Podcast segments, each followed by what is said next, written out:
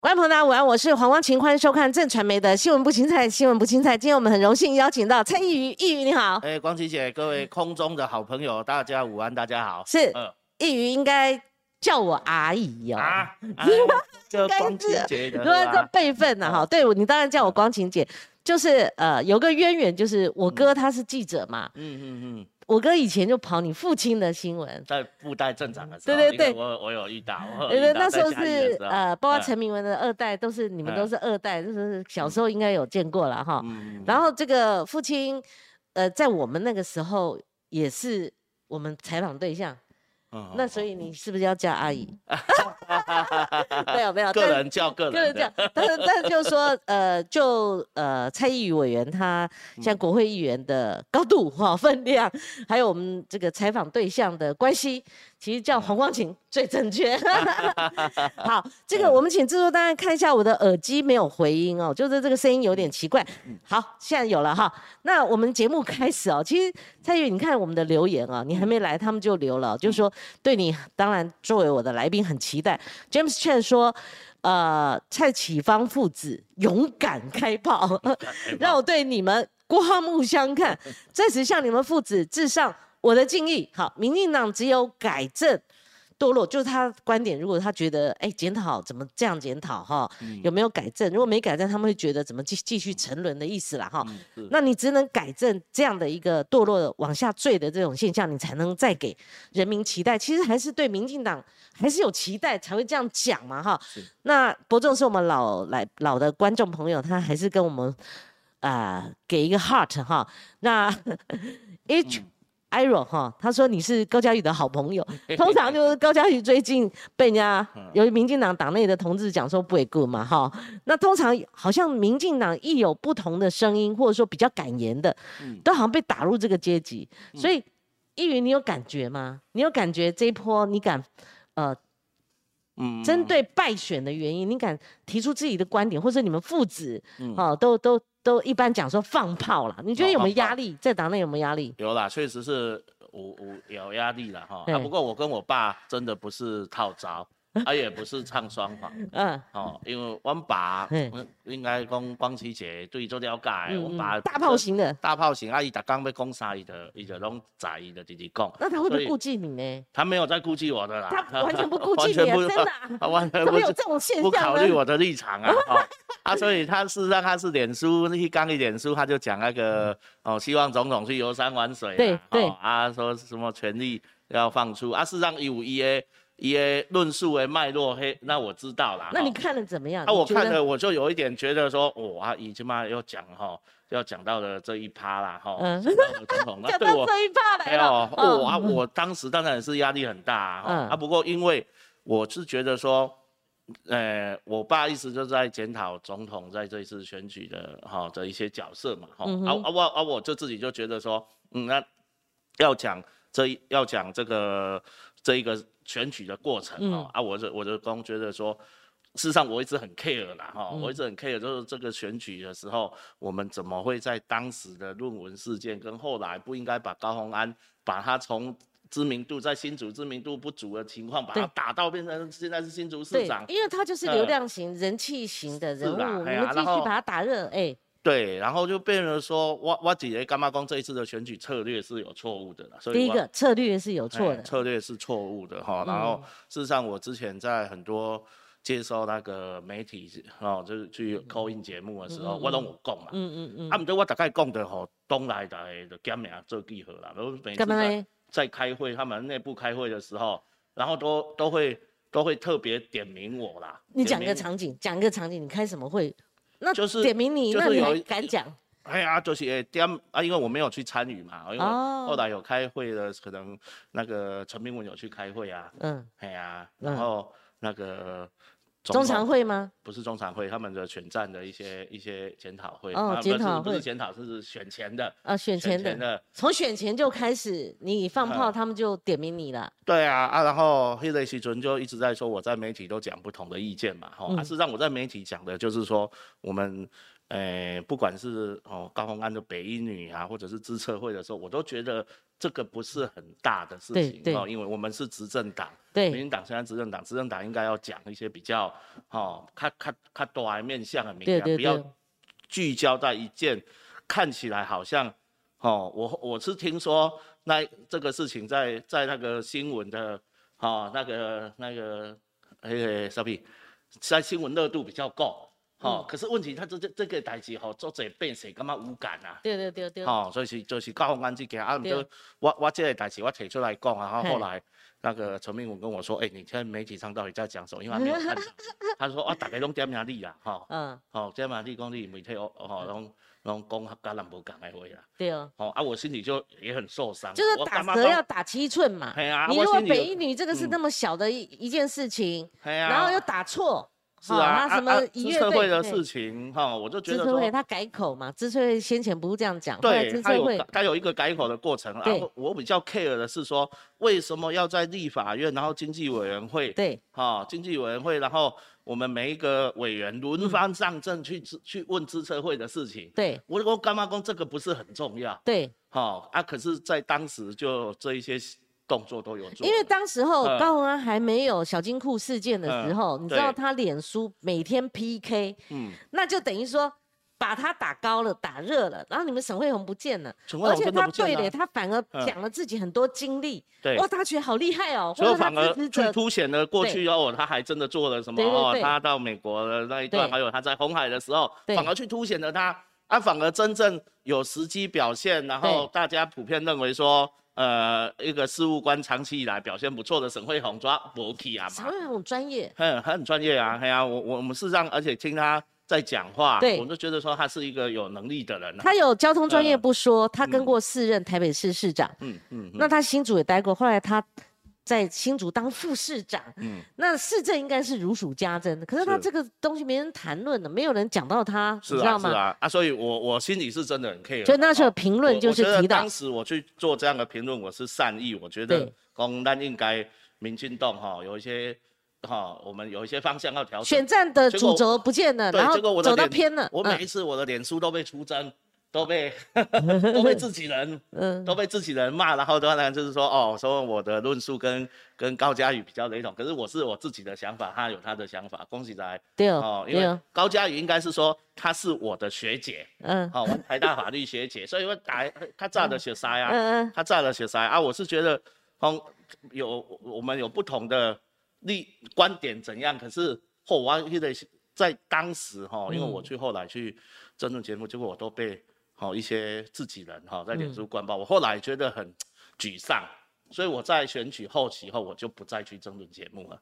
哎呦，还有这样的、我在当时因为我被点名多次嘛，多次说我在媒体都讲跟民进党不一样的话，后来我就感觉。那你出征，有些人他会受伤，有些人会挡不住，就被打到了。那你被出征。显然就是以前在你脸书，或者说你属于绿营支持者的，反而出征你嘛，因为你有不同的声音。对。那时候你会不会自己人在出征？所以我一直也觉得，有些人说，哎呀，怎么民进党会变得这么的一言堂，这是不好的啦。对，因为我赶快的意给他大家拢有大家看法。事实上，按怎我的出发点拢是为了民进党好，我们为了年底的选战必须要赶快有一条开创的路跟出来，要不然我在当时我们真的。事实也是真的选得很，因为你选前会像金丝雀一样会警示的，那个弥足珍贵嘛。你如果会选举的，以前民进党很会选举，你根本就不会这样打。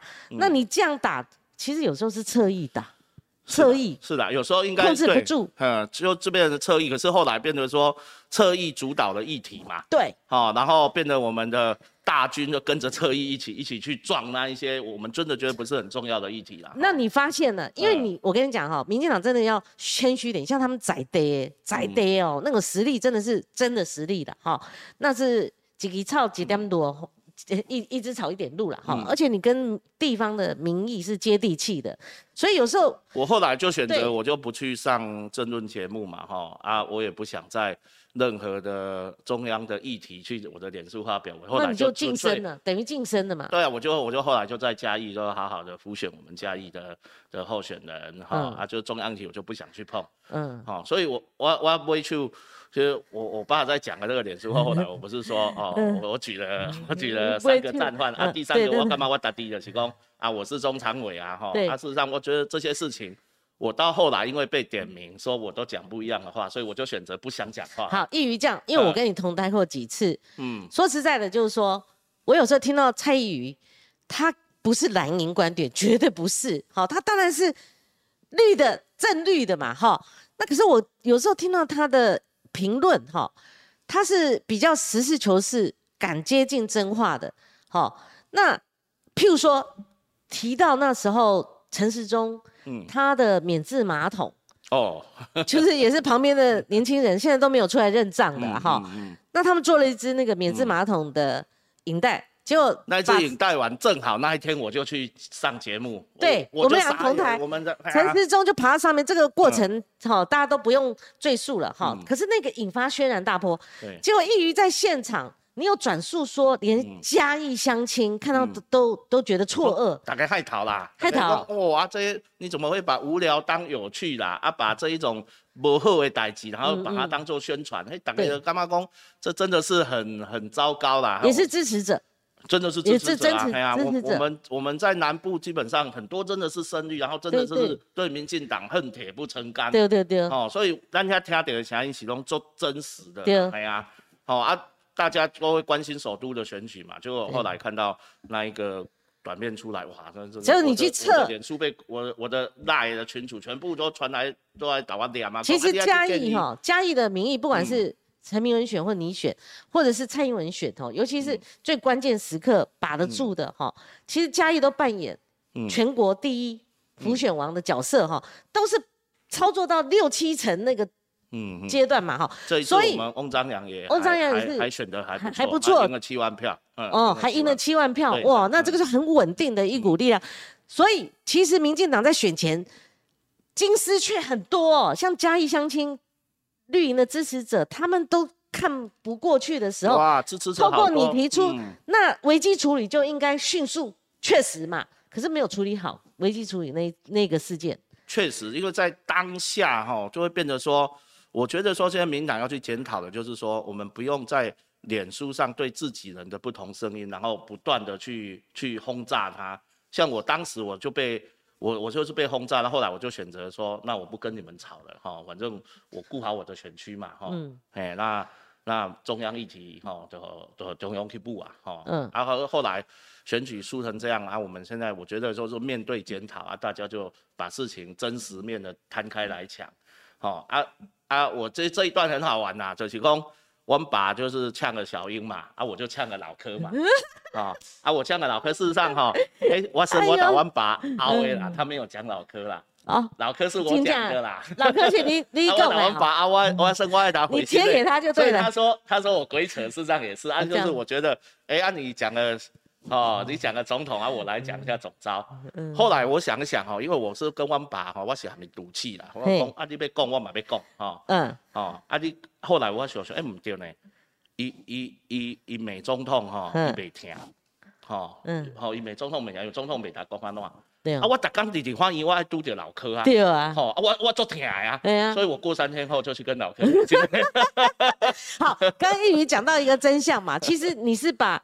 好，就是趁你老爸开炮的时候，你挂了一个不是你老爸讲的，嗯，老柯的这个战犯，对对对，不是他讲的，然后挂在他身上，对，我就挂给他，所以你老爸也不留手，就说你喜欢讲，你鬼扯，我鬼扯啊。那你老爸真的讲了几个嘛？小英嘛，嗯，其实这个小英这个哈，我觉得他有关系到，蔡赖，就是说他有体制面的问题，对，嗯，譬如总统，像美国哈，他们有最后2年 lame duck， 就是跛脚的这个。危机嘛，以前很多任总统都是这样。是，嗯、那蔡英文他当然就是说，我们从老李开始，老李到最后哎、欸嗯，到最后都是实权的总统嘛。嗯、那蔡英文总统他再怎么样说，哦，不管不满意多高，或者说选举结果如何，他当然是想说延续到这个任期的最后一天嘛。对。嗯、那可是赖哈，如果他只是一个阳春党主席，备位副元首，嗯，然后行政院院长就属于政权还是在蔡总统的手里，你看嘛，现在换不换阁揆，都有可能有没有真切反映民意的这些探讨嘛，哈，还有政策的拟定，你要不要发1600万？哦，这个很多事情都是抓在蔡的手里。那如果赖清德他承接的是2022的败选的结果后遗症，还有现在整个好，包括治安黑道的这些问题又爆发在他的本命区，这些我们等一下都会慢慢聊哈。那所以呢，你爸提到这个问题很重要，他的见解是说，那蔡总统你是不是他不是真的叫他去游山玩水？没有一个总统说宪法保障他最可以去游山玩水嘛？他你看兵役一期延长还是他出来嘛？他要开记者会，大家都会计较他多少天没出来。所以你爸的意思是说，他是不是可以稍微放一点权出来？好，有些事情是不是把它纳入高层5人小组，让赖来参与？他可能建设性的建议是这样，你的看法呢？这个以后一定对，因为这一次很特别，会是个问题哦。因为这一次当然就是说，因为赖副总统他是副元首，对、哦，那他在宪法的体制内，总统跟副元首有所谓的一个哈、哦，就是还是以元首的意见为主哈。对、哦。不过赖清德现在看起来，大概会担任党主席之后，会代表民进党来选2024嘛？对。哦，所以我觉得说，这个在未来哈，这个赖清德跟蔡英文的一些互动哈，会变得很重要啦。哦、啊，我也觉得啦哈，你阿公这一次的阁揆的，哈，要不要换阁揆事件？我觉得哈，因为下回哈，事实上都不会讲啦哈，就是讲我自己也觉得苏文昌他有他做的不错的地方，包括这一次哈，我们可以在这一次税收可以增加这么多。哦，所以这一次的税收增加这么多，表示整个台湾经济是有花，可是这个是总体经济，并没有在个人的一个经济上。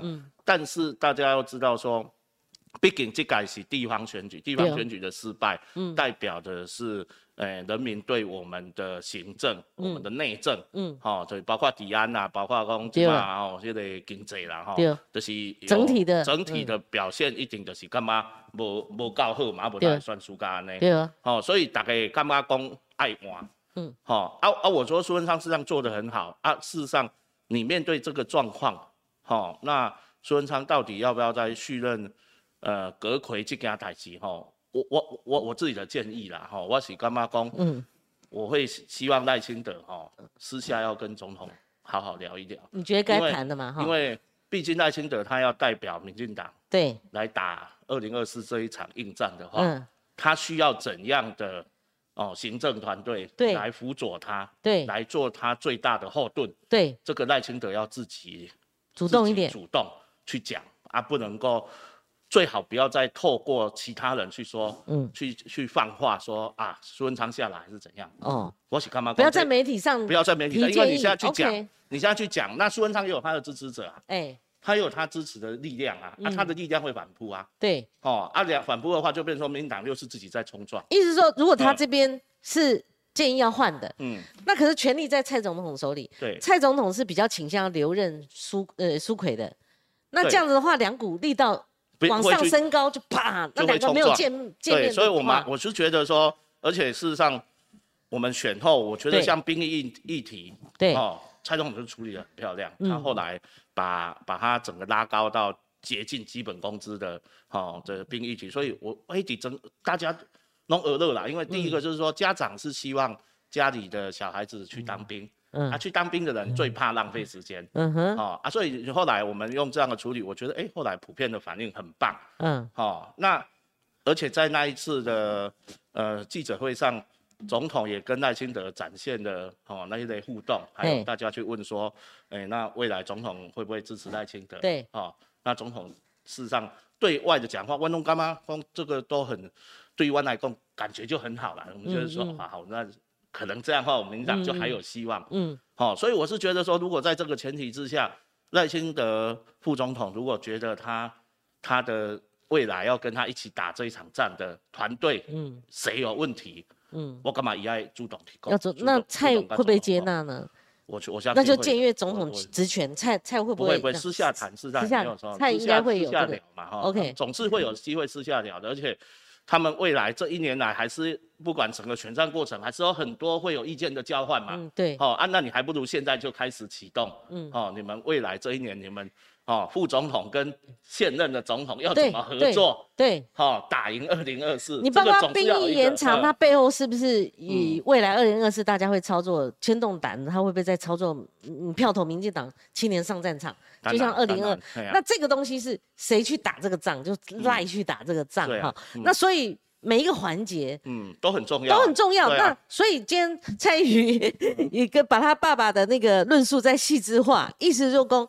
应该要到了纳入哈，把赖纳进来，很多细节就必须要谈的，尤其重大事件。对对对，对不对？我觉得光应该要谈的，对，也不用再等到说哦，真的副总统、赖副总统真的去当党主席后，才有所有。所以说现在好多事情都应该大家要去谈，说接下来到底怎么打选战呢？我先把你爸爸的那个选后放炮那一题解决掉。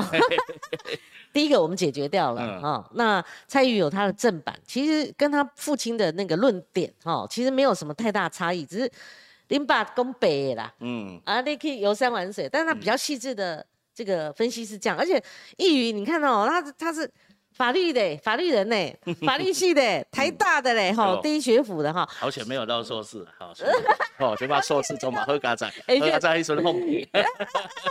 现在学识最大哈，学识最好用。然后自从高虹安事件，我们夜间部的更好，被大家捧到什么地步了哈？那第二题就是您刚刚言语中有提到了哈，你爸也有怪你，因为如果说周楚除三害，他认为你是第三害，骂你的那一点就是说，哎，党内已经比较不能够讲异议之声了，结果他骂你，你也不讲话。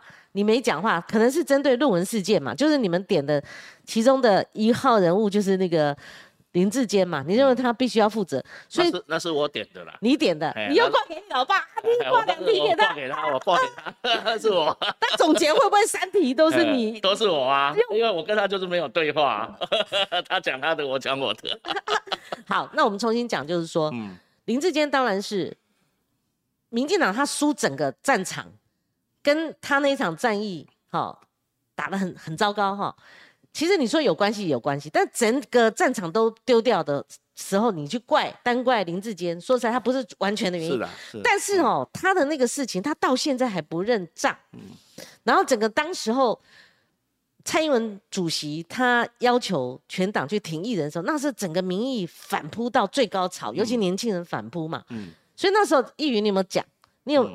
我印象中好像你跟我同台也有讲。对啊，就是我事实上现在就是说我觉得说我后来去讲那个讲吼，什么第二战犯林志坚，去看讲起来那看不厚道了哈。啊，好，阿姆德，我是觉得这个事情上，民党怎么没有在当下止血？对，好，因为在论文的议题上。 我后来看到的有几个关键点，包括说台大，当时寄了通知，然后通知我们民党又开了在党中央开了一个记者会，说哦，我们有回复他说我们有回复他是在晚上12点多回复的，我就觉得哦这好扯，哦，人家叫你来，然后你晚上12点多才告诉他，对啊，哦啊这就是为了党他明天要公布结果嘛，是明天早就是隔天的早，你觉得怪怪的了哈？我就觉得说奇怪了，动作好难看，对，哦你怎么会晚上12点发通知给学校，然后去责怪学校说啊你没有给我陈述意见的机会？嗯，我是觉得说这个光是一个比较理性的人都会觉得，那你民进党在硬熬，在乱搞，哦然后再把好像说他们这个审查小组把它打成黑五类，对，啊，所以我干嘛那种对吧？说好，如果我们论文我们站得住脚，我们要用我们的论述，咱袂使去怕这一种很奇怪的程序问题、啊對。对对，啊，所以我当下我干嘛做艰苦的，然后发现说，哎、欸，奇怪，也没有人要在这一题上讲话，为什么？所以啊，那时候大家头都低低的，为什么？ 连你也看到了，然后你也有顾忌了啊，所以我后来就觉得我想要讲嘛哈，啊我想讲啊我讲就是冲撞老柯，你为什么？我就在我那老柯背后很，我那时候有打过一通电话给老柯，那我们不转述内容了哈，当然你老柯他有老柯的历史工业啦，哦，应该这样讲。他是他的子弟兵呢，他做他助理那么久了，我的是让你期待，他陪着他，对，老柯要用他的权力去帮林志坚打赢，不管是新竹或桃园，他一定走在后面。他所以像新竹他们有柯建铭这么好的老板在那边帮大家挺着，然后所有的炮火都站在那谈。可是老柯既然是老神嘎，就是说他是老手，他就应该建议林志坚出来认错。我有跟他，啊，我透露一点，就是我跟他讲说这个不太对哦，哈。那其实那时候我们一直在媒体呼吁，就是你都认错，把论文不要的嘛，不是把论文，把那个学位不要的嘛。那大家会同情说。啊，或者原谅说一个认错的两本呢，你看你怎样？那老柯怎么会在他后面？所以跟他一起抱着走一条错误的路呢？所以当时我就变成在我们党团的群组啊，我就是已经炸过了。党团群我就讲了，我就你就讲了，然后我们党团群组就是很糟糕啊，没有秘密的，都会有人把它传出来。原来是这样子的，我故意的啊，你故意的，我就故意，我觉得我这件事我要讲，可是我又觉得说台面上在讲好像不好看，所以我就在党团的群组讲。然后就果不其然就被陈明文有没有讲？我听到说什么？陈明文也有讲。对啊，就是我们后来都对这件事情觉得说不行，这样搞了，不能跟台大硬撞。对，因为毕竟台大它毕竟还是跟民进党关系是很深的哈。过去民进党很多人都是台大的的学生，然后一路是支持绿营哈。除非你的论文真的没问题，而是他故意台大故意搞你，哇，那群情会激愤嘛。但是你自己论文有问题嘛，撞不了。我就是抓他程序的问题，就是我刚讲的，就是台大要公布了，结果你去说他你去说我12点多有发文给他说我要去陈述意见，这件事情不好看。所以我刚从我们程序处理的这么差，我就知道说，那本质问题大概也不用讲。你没有去撞本质问题，你没有直接推土机开出来去拆那林志坚的台，拆整个民进党。我不爱去打讲啊，但是你直接点了啦。哎呀，我讲北山那啦。哎呀，你安尼去讲台大，讲伊的这个审查有问题啊，可是看起来问题是在我们啦。那后来刹车没有？就是那之后离换人多久？差不多哦，也还蛮久的。哎呦，也还蛮久的。哎呀，那你们民进党那么多能人，那也那么会打选战，怎么这局搞成这样呢？都不听外面的人的建议，他觉得我们都敌人就对了。反正有不一样的声音。那就是败选之后，那个梁文杰有来我节目，他认为同温层太厚了，打都打不穿。就是同温层，然后最主要就是说。就人咧讲诶，迄个侧翼啦，哈，侧翼太凶了，侧翼太凶了，然后就变得说会把一些本来是要提出建议的人，然后他们就把他当作是敌人。可是民进党针对那个林志坚这一题哈，侧翼，我觉得他难撼这只大树了。我的那个问题的本质应该是民进党自己的人，应该是民进党自己人。不敢言呐，都不敢解决问题，不敢面对问题所致啊，跟特意好像这一题没有什么直接关系。是民进党，说实在，那刚刚我们留言说，民进党不能堕落。这一题如果像当初那个，一语，如果当初他明明2本都是抄标点符号，每个字都一样，排序都一样，一开头就一样的话，这么明显，啊，集体说谎。这个就是堕落，不认错，然后硬选到底，然后就说还是要冲撞台大。那你会觉得，我那天也是那时候我也睡不着觉，因为我有访问那个郑文灿之后就是林志坚，我也很难访。那个礼拜连续他们受访，那你作为一个主持人，你要采访，你要有技巧，但是我又不可能不面对问题，不问他这个问题嘛。就我说，那你有没有证据？那时候就那比较早刚开始的时候。他说日后会拿出证据，日后也没拿出证据，所以我是觉得那一题哈，到现在为止，林志坚也没认错啊。我蛮做干货，我在哈，我等一下可以看一下我的赖，我还有传一个赖给老柯，给我们副秘书长佩珊，然后佩珊以前在总召办公室啊，对，啊，甚至我也传给运鹏，我都跟他说，啊，这个论文的事情哈，这个重新思考一下。你有最后建议的吗？哈，我都赖给他们啊，结果不为所动。他们告诉我的时候，都好像说很有信心啊哈、嗯啊，我就觉得啊，那人家有信心，那我还在讲什么？哎，赶快，哎呀，都是好朋友啦。是啊是啊，运鹏差一点受伤呢、欸，后来换成他的时候，换他是让他也他有皮肉伤，他这一件事情还是有带伤、啊，带伤。因为我觉得这件代志严重的，就是说我们彻底跟一些较知识分子啦哈、嗯、啊，对于论文，对于一些学术的东西有研究的人，嗯、我们彻底把他们当作白痴啊！一语都讲话不会转弯的，丢嘛！你把人家当什么？当敌人还兼白痴啊、喔？哎呀，咱动作还加坏人、喔。哎呀啊！我们就硬去讲了一套不对的东西，然后去让这些，所以说知识分子啊，尤其一些年轻人。对，事实上我觉得在论文事件后就变得看不起民进党，嗯，哦，还有包括我愤怒啦，怎么会这样？全党都要挺一个人，是啊，看不起民进党，对啊，所以我唯一改掉，然后再加上后来我去政论节目，我去讲了一些事情后，啊，引的拢给我卖就讲啊，哈、哎啊，所以我后来我就选择不上政论节目，就是这个样子。其实因为我去了，我还是觉得想讲我的想法，当然呢，我不爱去损人的意思啊。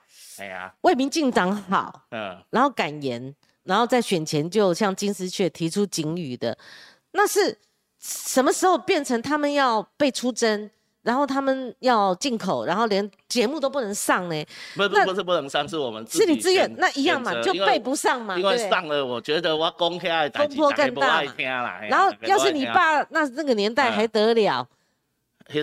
还是有，所以我觉得现在民进党的大名大放不见了，哦，不见，所以我觉得很可惜，我干嘛说民党，哦，我们毕竟我们是一个由下而上的政党，我们不能因为执政就让人家觉得我们好像，哦，这个草根性都不见了啦，对，所以我干嘛说，就是民党真的要好好的再跟人民继续站在一起，就是说。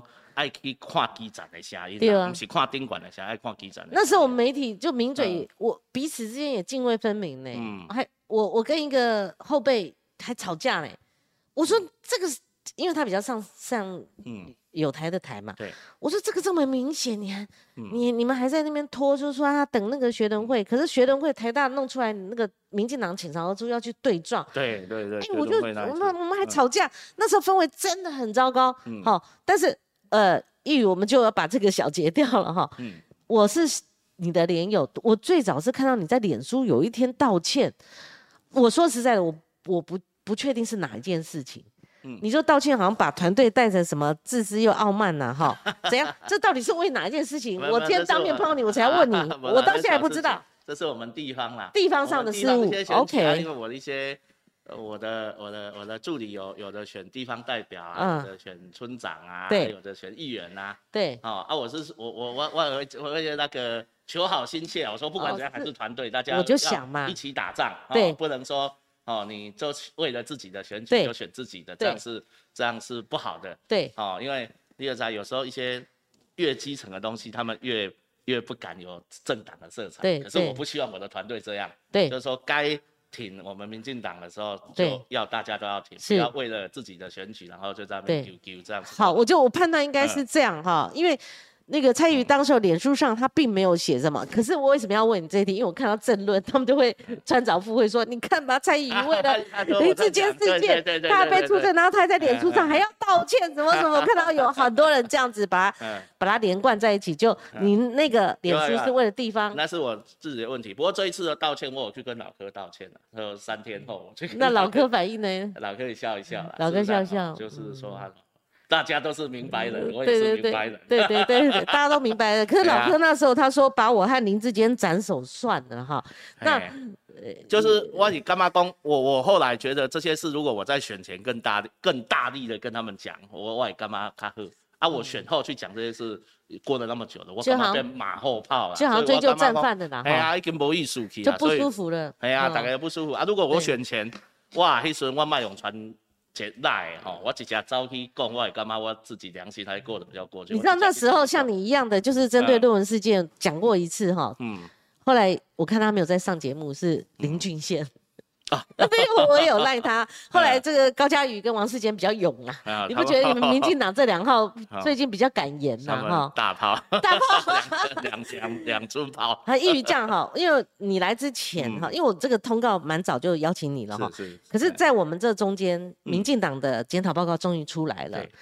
其实文灿他难处，你换成是他嘛，他8年刚好任满，内阁人事都还没有叮当，对不对？然后他在这个关头，他面对又是蔡英文，那他要做这样的拿刀要砍的这样的人，他该讲的不能讲，可是他一旦该讲不讲，媒体要炮轰他，那说实在他很难，可是他选择的是一个比较委婉的做法。虽然委婉，可是我觉得他问题也都你来批评看哦。虽然他想的是委婉啊，你觉得这个检讨报告等于是说这个检讨报告没有检讨人呐，可是有把事情都抓出来了哦，包括论文嘛哦啊，包括台大嘛哈，包括没有初选嘛哈，对哦啊，包括说这段时间可能执政上我们的。太看重总体经济，没有忽略了我们的市民老百姓他们的生活。对，哦，事实上这些都点出来了。对，所以我觉得这个检讨报告，文灿有他的地位啦，哈，他就是发挥他的最大的智慧。可是事实上他讲了这个事件，你说论文会牵扯到谁？当然就会牵扯到。跟论文有关就是林智坚嘛，就柯建铭，甚至到总统下令全党要挺林智坚。这些事情都是被扣在一起。他前2天还被问到林智坚论文的事情，他后来承认了，他说太晚了。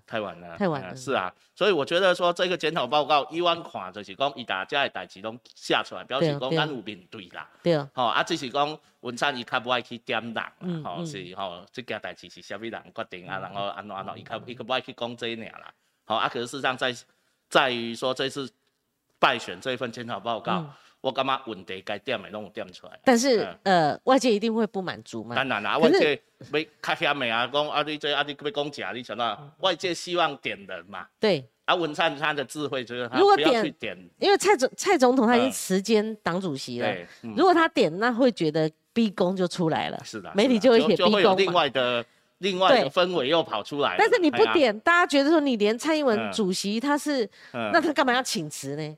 那种疑虑又出来了，所以这就是文灿伊的地位啊。对，那林智坚应该点，他没有点，他就是都没有点人，就是一贯就是不想点。对，他就是不点人，他不过他事件都有讲出来。不过既然讲到事件，主角是谁，我觉得大家都心知肚明啊，只是人民会更期待说你就怎么讲得更直白一点。你有没有可能满足外界所谓民众的期待，或你们支持者的期待嘛？因为你同时在开的还有赖清德，他为了选党主席巡回，在那边政见发表会，然后每次到地方那个基层民进党员放炮是比这个检讨报告强烈，更精彩啊，更精彩。对，我讲咱基层的声音都是最真实。那你这两个一对比的话，那你这个就有掩耳盗铃了嘛？你讲是没有讲名字，会有这个对比。没有错。可是说我就说这就是文灿他的处事者。好，你知道我引用这个曹毅哦，曹毅应该是我们群组里面的我们的老记者，他跑民进党很多年呢。哎呀，这个你不要讲说他个人的，就从党外到后来他主跑民进党，其实对民进党某种程度是很真切的，有一些真切，他等于年轻岁月都是在民进党党部。对，他怎么讲？一份还在昏睡中又不及格的民进党败选检讨报告。好，他里面哈我就不赘述，他除了没有点名之外哈，他还提到就是说，这一次选战焦点到最后为止哦。新竹市总是选战焦点吧？一直是啊，连新竹2个字都不敢提，连高虹安怎么赢的，民进党怎么输的，都不敢明确讲。他认为没有烧到痒处啊，对吧？啊，你这个就很容易被人家挑出来了。所以我帮他烧了啊。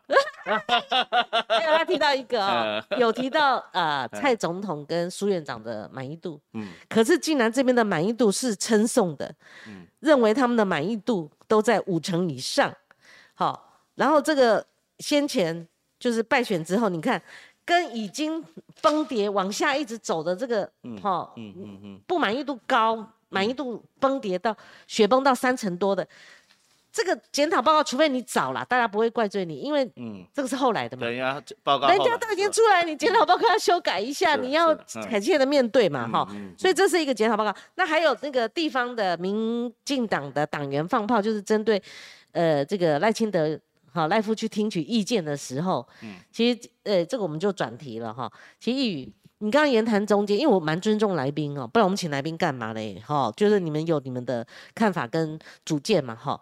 但是检讨报告里面提到说抗中保台，失败，好、哦，那民进党基层党员有起来讲说9合1败选，哈、哦，其实李文忠跟梁文杰等人哈、哦、都有提到这一点，是说很多家长担心。会有战争之余嘛？啊，选前就有探讨兵役问题了。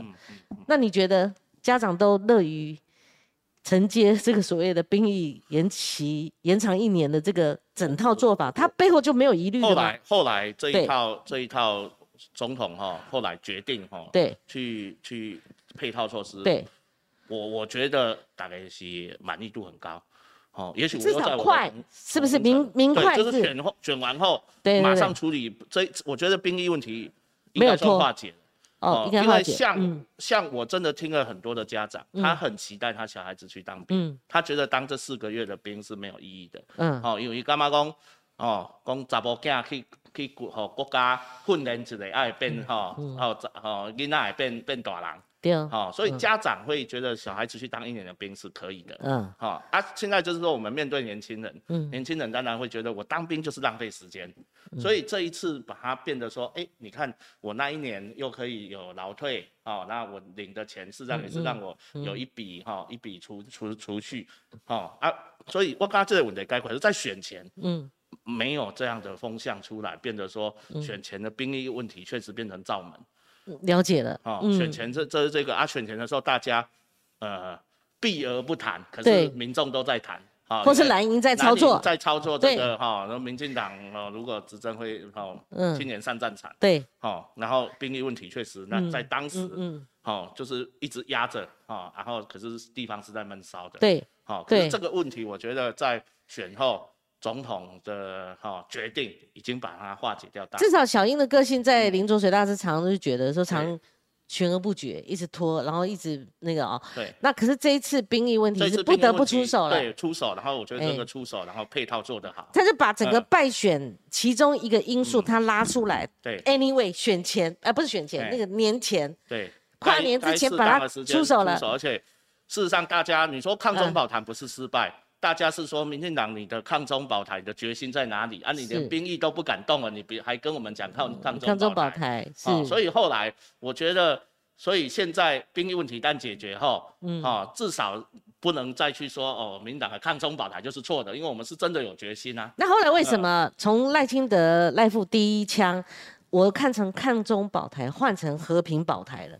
最近我们在政论节目也有探讨，你回来上政论栏就知道。我问你的地方，和平保台就是降低，当然是要降低一连串战争可能的疑虑嘛，对不对？对，可是我觉得说这种疑虑你无法度讲，因为主要是不是超支在我们嘛，因为是中国，他在这一个选举年，他可能会释放更多，他可能还会跟你用更多那一种武赫军演，然后用那个飞机绕台，会用更加倍的方式让制造台湾人的恐慌嘛。所以我刚刚在洗博斗，这一定是要面对的问题。好、啊，至于说我觉得这一次副总统他们用和平保台，主要是有一点是要。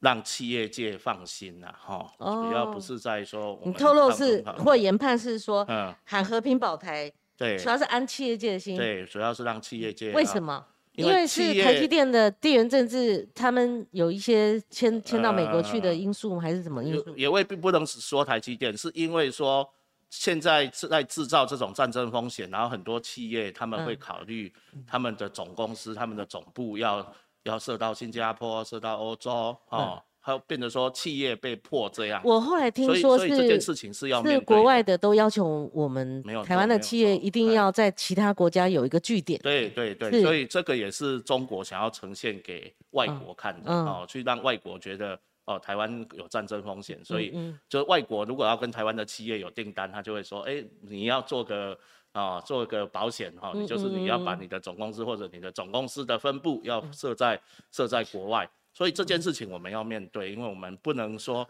让他们去制造这样的恐慌，然后让整个企业界的压力变大。嗯，所以我觉得赖副总统他并不是否决掉抗中保台，而是说我们在一些用语上可能要稳住哈，稳住更多人。那后来有没有转呢？集体有没有转呢？因为陈时中他在选，他说反共保台，他说还不只是抗中，他反共保台。吴怡农这次也提反共保台，那有没有可能是本质都没有变啊？我们但口号要不要改嘛？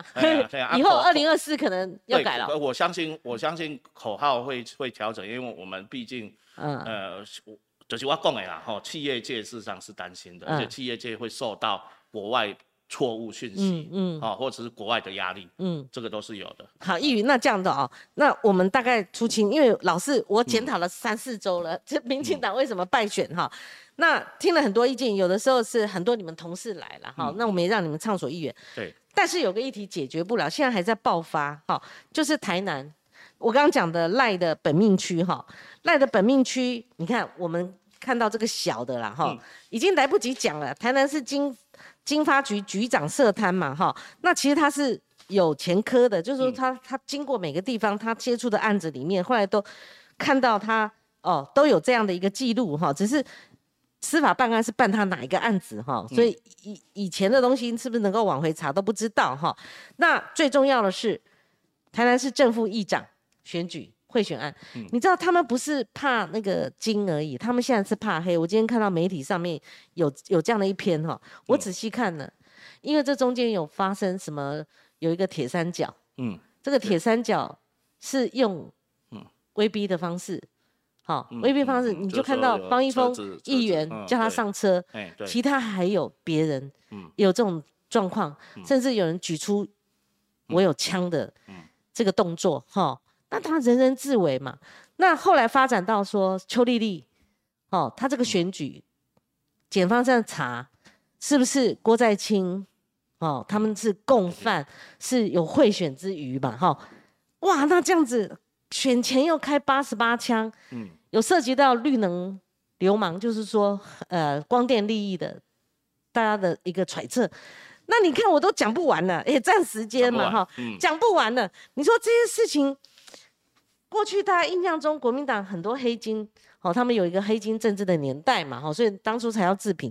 可是现在这些事情完全爆在民进党认的，而且你自己选议员才在欢呼，选正副议长才在欢呼，觉得把那个郭信良按下去了，那邱丽丽她当选了，才在这个喜庆的这个氛围底下，马上他自己50万交保，现在人出来没有都不知道，所谓的出来就是他后来神隐了，这些事情，那你说郭在清那个卢渣案还是旧案，那涉及利益是21亿啊，那媒体算出来了嘛，哈。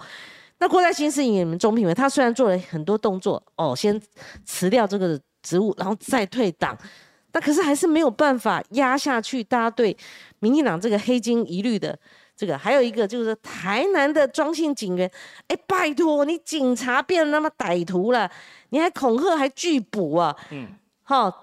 这个是难以想象。你看前面都有发生在台南，那台南还有2位员警，你知道吗？不是被惨死在刀下嘛，对不对？那你说这样子，通通砸在赖清德他的选本命区，然后那个黄伟哲市长也是亲赖人士嘛，赖当初也是新潮系南流隐隐然在支持他的选举，当他选举。以前那个第二任赖清德连任那一次，他得票率是72%，你到了黄伟哲这变3成多了，所以这是一个很大的警讯。所以这个议员怎么看呢？我觉得台南这些是我觉得给民进党会有一个很大的教训也好啦，或者是警惕啦哈。对，因为台南的这个事件，应该是说不应该把整个正副议长选举逼得这么急，逼得这么紧啊。怎么说？为什么有逼紧是什么意思？逼紧就是跟郭信良的对抗嘛。哦，是。如果跟郭信良这个前议长如果大家有智慧，可以更有沟通的话，也许这一次的会相对单纯。但是因为我们知道，只要正副议长这一种间接选举的，一旦选到紧绷了，就会有很多我们比较不喜欢的事情。啊，我也希望这些都是假的啦，就是没有发。就是起诉不对，现在我们看到不一定是最后定谳的状况，最后的状况。但是我就觉得说，民进党真的就是说，我们过去就是派系在斗争嘛，可是派系之间的协调性越来越差了，好像就是一定要让你死我亡这样，就是没有办法好好的去找出一个最大公约数。对，所以这一次你说台南的议长选举，你说。郭庆良那一派，或者是邱丽丽这一派，对，讲开一点都是有一点泛绿系统，所以不管是哪一边有犯什么错，对，都是民进党要承担。其实陈亭妃算是有分量，而且在地是多连任，他就是民进党9合1结束之后，他的声音是非常大的，非常大啊。可是我后来访问他，我一直在听他到底要什么。他也去跟蔡英文总统讲，其实就是他说那可以释出跟郭庆良合作的。你的意思说采取这种，我的意思说应该要多去努力这一块，不要让整个政府党选举紧绷到这样啊，紧绷到这样。每个人可能就会说，哦，我为了多拉一点票，多拉一些保险票，是不是有中间就有犯错还是怎样？我们到现在还是看不懂。可是舆论效力会很大，当然，你想想看，那个地方传言，有的1000万的，有的3000万的，有的5000万，关键选票是5000万，所以这就很糟糕了，很糟糕，让民进党被扣上。你选个正副议长，你还要这样，又有枪，如果真的又枪比较可怕，哎呀，就让我们。整个在台南让我们过去的稳定执政，这个很大的伤害了哈。对，看他的内情，就是说你以前最多正副议长不分蓝绿，他要选一个正副议长，他往往是传出贿选，后来整个统办嘛。你像高雄那时候，一堆市议员。所以我们希望说，可是这一次是如果说还要把人压在车里面，或者恐吓，还要比说我有这个东西。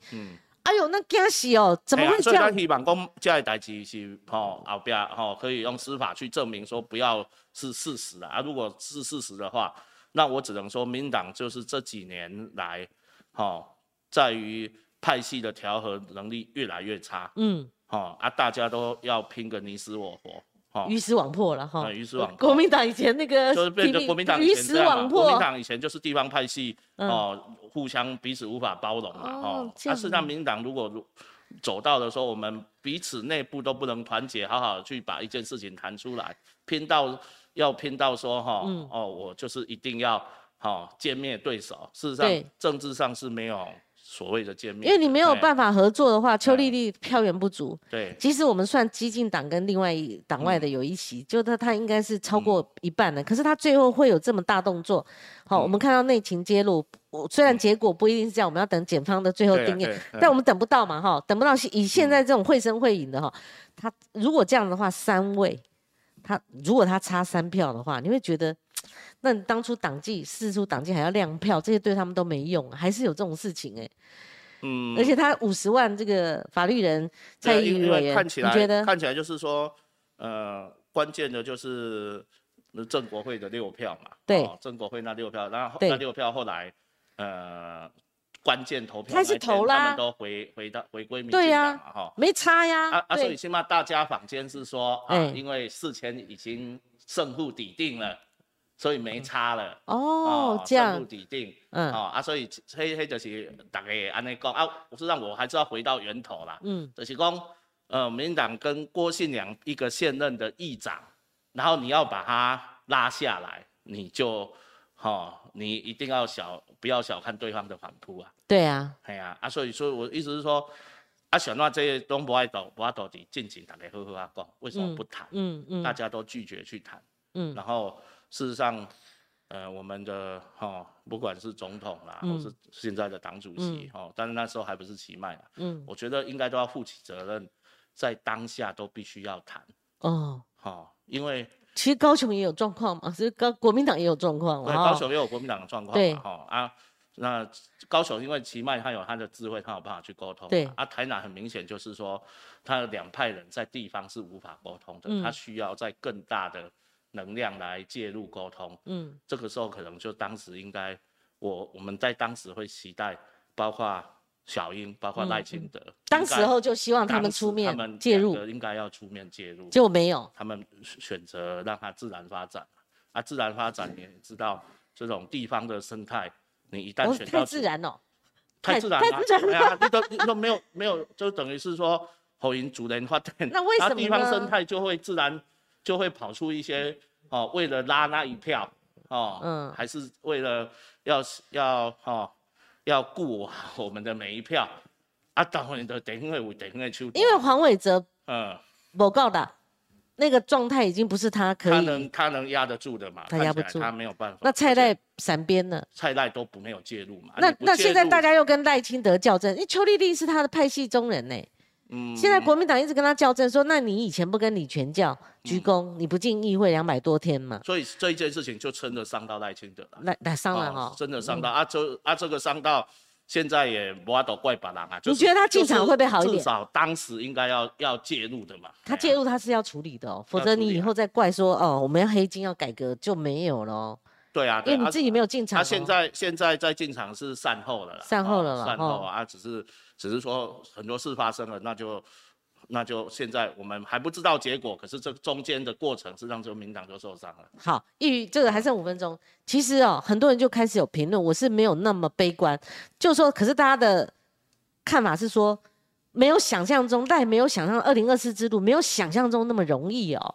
如果你有些民进党2022年留下来的这个地雷，你把它拆掉了。哦，对他会轻松，可是如果像这种台南的事情，或者是说像其他的事情，如果蛋没有拆完，除非柯批，好、哦、沙卡都，可能蓝的不好选之外，那如果2强对决，如果他们整合成功的话，赖未必那么稳当哦。嗯，2024是真正袂使大意啦，不能大意嘛。以我的观察，现在当然咱也唔知国民党的候选人啦，哈、可是我们如果假设。真的以现在这种氛围啦，哈、先不管对手是谁啊，有没有柯文哲，可是以现在这个氛围，人民那个，尤其是一些年轻族群，对于民进党的信任度其实还没有恢复、欸。对，哦啊，这个状况下去，不管是赖清德还是都很难选呐、啊。你觉得主要的情况，我还没有感受到人民对民进党的那个信任度的恢复。对，哦，当然，咱的同温层没讲。以前顺手的时候很顺呢，哦，整个顺风顺水啊，顺风顺水。那现在我们发现说，很多议题上哈，咱得干嘛讲？哎，我们会，哦，事实上，我觉得每一个政治人物，你在你的脸书，你看你讲一件事情，都一堆人来吐槽，你自己就可以感受到了。现在有这个状况。哎呀哎呀，哦，所以这个是说，我们还没有。扭转败选之后，然后人民公民进党有彻底的要调整脚步哈，然后要怎么样去迈向2024？我干嘛公大家还没感受到？那最后一题了，就是现在大家就很关切的哈，有关系到荷包的问题哦。其实我同意蔡依瑜讲，就是说，纵使我有一些观点，或者说你跟别人的观点，那你跟蓝营观点更不一样然后对一件事情，但是我同意一个，就是说不要悬而不决。或一下这个一下那个，好、哦，它有关系到行政团队哈，譬如说这次4500亿，超增，好、哦，那高嘉瑜真的很勇，他又放一炮了，他说是你设定你的税入的那个值太低了，低估它不是真正的超增，意思说我们其实没有让它碰轰了，我们没有那么多钱，我们还有很多负债嘛。好，譬如说劳保它是一个无底洞，这一题我很高嘉瑜看法就较无同。对，好，那你听我讲完哈，就是说，那我的看法是说，你这么多债务，你不要再留子孙，所以你这个1000多亿决定1600亿或者1800亿 ，anyway 哈，不管一个人5000还是6000，你都能散掉了啊，你的债务。没有办法还嘛，你就是打肿脸充胖子，每个人观点不一样。但是最糟糕的一种观点是说，你决定要发了，可是你发不出来，今天的进度是这样。好，那你觉得你帮我们解释一下，因为就是一语，你知道我问什么？这可能在立法院有发作，像今天媒体的新闻说，府院神操作绿民代错愕，真的错愕吗？是因为主要还是在于总统骑虎难下吗？元旦的谈话啦，事实上元旦的谈话。就我的了解，他们是要发，只是说他在发券还是发现金之间，还在考虑啦。那时候元旦的时候还在考虑。元旦的时候，事实上总统就有讲了嘛，他有1800亿要与民共享，对，很明确。所以看起来就不是我们当时画公几班了，就几几班，所以金额还没有确定，然后怎么发还没有确定，哎，然后现在呢？只是总统讲与民共享，对，只是那这4个字变得说。 大家听无啊，听无，抓紧张嘛，所以后来才用赶快急转弯，就说赶快定掉，6000块现金，定掉现金，是中间就会感觉就是一个转折，所以我就觉得说，那现在选前不是选前，我一直打嘴哈，就是我们台湾人有个习俗嘛，要过年呢，要过个好年嘛，你最好选前发红包不是吗？现在发得出来发不出来？ 看元宵啦，元宵几拢是过年啊，过小年啊。那因为你这样讲哈，很容易做一个判断呢。过年前发不出来，来不及。太赶，你太赶，作业来不及。第一个要有立法程序，第二个你这个钱要发放还是有一套。可是你们会期没结束，如果是你们多数，很快的这样子也来不及。立法程序是快，可是它中间还有一段行政作业。你行政作业。 包括说各自的问题啊，我们到时候这些发放，然后要透过什么系统发放？是要回到村里由村长去发放。可是如果村长发放，嘿，钱都大条的呢，你要用现金吼，嘿，船顶扎一堆现金呢，压力大。蛮需要。哟，嘿，可能吼还冒几啊千万啊。那所以研判过年前发的可能性不高。要怎么发这件事情，因为发现金吼要怎么发，还是要直接汇入。那5、6千呢？是5000还是6000？看起来是说6000啦。对的。你要被汇入账号，那你就要百姓提供账号啊。那你各自的保护也要做好啊。 现在已经有这个诈骗集团已经用这个发现金在做他诈骗的理由，那看得非常的生气啊。那我报税有用账号，那一般人他怎么国家知道他的账号吗？怎么到会到？知道啊，报税可能还有，可是报税人毕竟是少数啊，很多我们农渔民没有报税。我跟你讲哈，真的做执政党不好做。像我们做媒体，我们在刚好是中介。他说直接汇入户头，我就有疑问呢。那很多人没有户头。原来我就好问嘛，一语真的，他要汇到我账户怎么汇？是啊，怎么汇？怎么汇啊？哎呀，他就是要大家先提供账户。那提供给谁啊？里长啊还是谁啊？哎呀，就是要一套系统。提供给里长啊，地方公所啊，村里长协助这样啊。 那去领，村里长一定哀叫的啦。那如果是这样领，会不会比较快？我要提供账号。不是有个方案是可能直接用现金，真的是比较快。就到里长那边去发就好了。到公所啦，里长压力太大，而且好大笔耶，现金耶，那不像以前是券呢，现在是现金呢。那民进党怎么自圆其说？以前说要纾困，一定要5倍券，之前3倍券，否则的话他没有办法达到刺激。 我觉得理论过去的理论，那你现在放掉，你现在变成发现金为王了，那你怎么去解释呢？当然是解释上咱内红 A 啦，可是理论是没有错的，也就是现金它用券的，它确实会消费，对，按消费去有消费行为，经济是活络的。以前你们一直在论辩，就慢慢在那讲啊，可是拿现金就是有小确幸啊。 好啊，现在看起来大家比较喜欢是你啦，对啊，按你说理论没有变啊，因为现金我们还是怕讲，你摕这条你啊吼，无去开就无菜，咱是希望你摕这条钱去互遐个路边摊的吼，消费因就有趁钱，咱是希望安尼啊。过去的理论没有变啊，只是说大家就喜欢拿到钱的小确幸。那还有普发的问题啦，就我用个口诀嘛，郭台铭跟王晓明都一样啊，那就没有达到真正的我们讲说钱用在刀口上，而排富的这种，他来不及排富了，是不是？排富那一刀就变得不好切了，不好切了。因为有些人觉得我哪里是富人？事实上，我就觉得说这就回到富人他们一定有他们去对社会的贡献。你拿这笔钱，那你再贡献个100倍给更需要的人吧。捐出来啊！他不贪这个嘛，对。对啊。 那刀就怕划到，就是有些人他觉得你当我富人呐，就是造成那种对立哦，剥夺感。你这一刀要切在哪里不好切啦，真的不好切啊！我觉得既然这样就普发吧，确信了。好，这个那个最后一题啊，就是说易余，你怎么？我刚刚虽然问过2024哦，当然你也看到这个侯友宜，他一直在补足哈，一直在散发他的那个国际观、两岸论述哈。那他参选的态势非常明显了，大概过完年之后，大概越来越明显。然后郭台铭不选，郭台铭是力挺这个侯友宜，只差看谁搭档了哈。你觉得如果这一套对手浮出，不管蓝营怎么乱啊，柯 P 也是一个悬而未决的问题哈。但你单就侯友宜跟这个赖清德的局势呢？你觉得？我觉得侯友宜的本质不会变啦，他大概就是以他这一套，他遇到事情，伊较不爱含你讲哦，讲哦足哦，要都讲啊陪陪啊，好好做代，好好做代志，团结共好。哎，所以都讲陪吧的物件，他不会去跟你讲，因为讲细了就会得罪人。他说不想得罪人，皮肤上是比较表浅的东西，他这个不戳破，不直接论述，哎呀，不直接论述。这个在年底的选举，我觉得不阿斗也安那像了，一定闪不掉了，闪不掉了。所以我觉得侯友宜。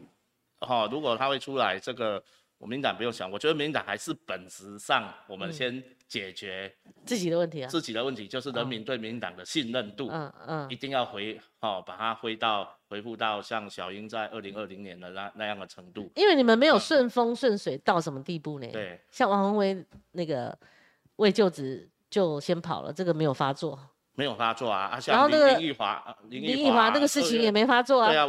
就是这两件事情，讲真的都是没收了地方民意的声音。这个事实上大家输下拢讲吼，国民党都摇摆回来啦，摇摆啊。所以因为的等于有这的声音，只是说这些事情看起来没有办法很有效的发作，就是说大家现在还是觉得在检讨，在骂民进党，民进党的我们的调整的幅度不够，吴怡农被卷进去了。对啊，吴怡农当然，不然如果单就王宏威这个议员你看他就职典礼的时候，那个扭还有做家人看那个状态，还有林奕华这个状态，这两件事情我觉得都足以让台北市民把国民党真的是看破，说你怎么没收我们地方民意的。那我的意思是说，你们会怎么打侯友宜？好打吗？第一个他绕跑，人家说那他做了7年半副市长，他又做了4年市长。他不是韩国瑜，但是他毕竟还是绕跑嘛，对不对？我觉得绕跑不会是侯友宜的罩门，他的罩门还是在他的论述，还是在论述。对，因为你如果他都要讲那种推吧大家还是会觉得，那这样的有办法到做元首这样的这高度嘛，那另外就是说党内怎么斗争，我们会先看。他们怎么演嘛？他们每次一定过不了这一关嘛，所以国民党的斗争应该不会让大家失望。好，其实今天那个蔡依瑜的父亲蔡启藩，我们的前立委，他其实也有新闻了哈。那依瑜，快过年了哦。Anyway， 你给1分钟时间，你跟你的乡亲支持者，或者说，搞不好你父亲也会偷看的哈。Anyway， 你留1分钟，给你跟观众朋友说说话，我们再来看一下留言。好，我顺便看一下。光七姐，各位空中的好朋友哈，祝大家新年快乐啦哈！再过没多久就是金兔年了哈，对，所以也祝大家哈，这个新年新希望哈有啥咪哈。不错的事情可以来嘉义来找我大家这样开杠泡茶开杠，随时欢迎大家。好，这一语讲了可以到嘉义去找他，真讲的，到那个火车站下交流道就叫嘉义，是不是这样？讲报讲门外服务处应该大家拢知来，但你不咯？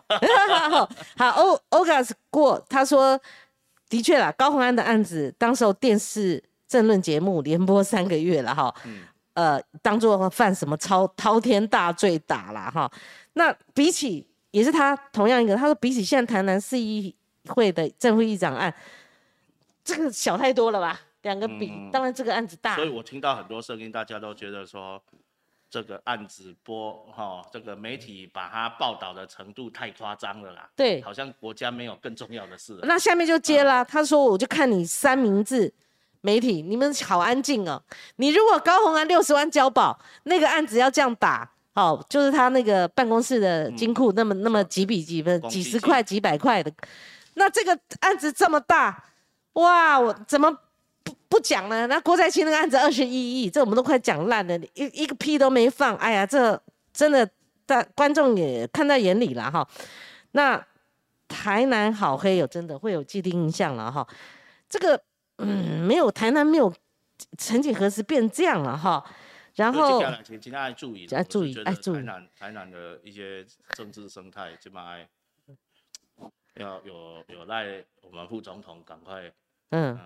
还有一个议员，你听听看哈。郝爱斌说，去年跟今年都超增，那为什么今年要这样做？他连续6年超增呢、欸。如果都这样子发的话，不得了。如果还税于民是这样一个理论的话，那我们亏损的亏损，无底洞的无底洞。然后只要设定标准，比较低，然后我没有超增，那通通拿来站台了。我们还是要有一个清楚，就是说，对，我们应该要看每一年的税入总预算，总预算因为它是计划经济嘛。对，我预估我收多少钱，然后我今年度就花多少钱。对，那。